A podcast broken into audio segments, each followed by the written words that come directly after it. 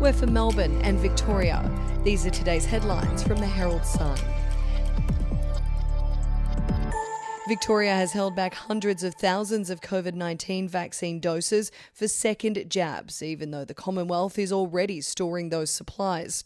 As of Sunday, the state had only administered 613,000 out of the 980,000 doses it had on hand, frustrating the federal government as Victoria called for extra supplies and struggled to keep up with demand during the latest outbreak.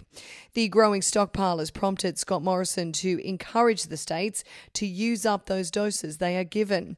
The lengthy queues for the jab have formed during lockdown, while many Victorians phoning up to book in for the Pfizer vaccine have been told there are no appointments for two weeks. Acting Premier James Merlino on Sunday said the rollout was crucial to avoiding future lockdowns.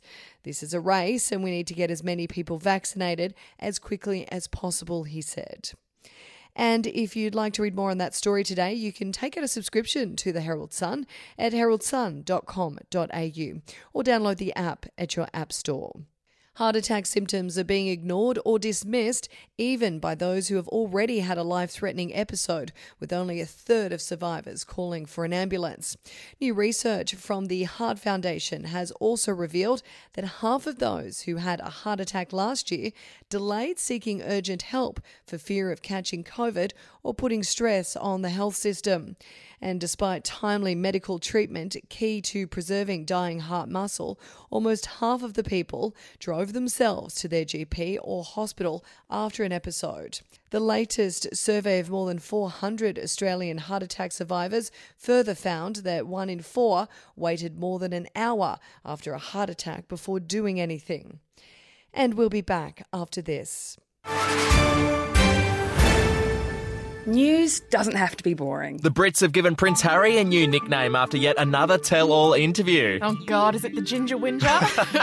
Let the team at news.com.au get you up to speed each day with their podcast, From the Newsroom. a couple were busted joining the Mile High Club. Well, I guess they can't fly Virgin anymore. Politics, sport, red carpets, royals. Get all the goss in just a few minutes. Follow From the Newsroom wherever you get your podcast from. Australia is backing a landmark deal to hit multinational companies, including Facebook, Google, and Amazon, with a global minimum tax rate that would squeeze billions of dollars out of corporate giants. After years of debate, US President Joe Biden reignited plans for the worldwide tax overhaul, prompting the group of seven finance ministers to agree over the weekend to a minimum corporate tax rate of at least 15%. It is designed to end what US Treasury Secretary Janet Yellen said was a global race to the bottom on tax that has seen multinational companies shift their profits to low tax offshore havens. Facebook welcomed the G7's decision and acknowledged it meant it could pay more tax. And AFL champion Wayne Carey has revealed he's long suspected he's Indigenous.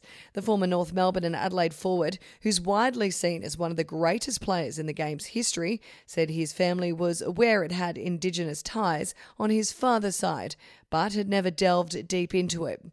I have discussed it with my brothers and my two sisters, and my two brothers definitely think we are, Carey said. Carey, who booted 727 goals across an illustrious 272 game career, said his cousins in Wagga identified as Indigenous and that he played in an Indigenous school team growing up as a junior in Adelaide. And that is your headlines from the Herald Sun. For updates and breaking news throughout the day, take out a subscription at heraldsun.com.au. We'll have another update for you tomorrow.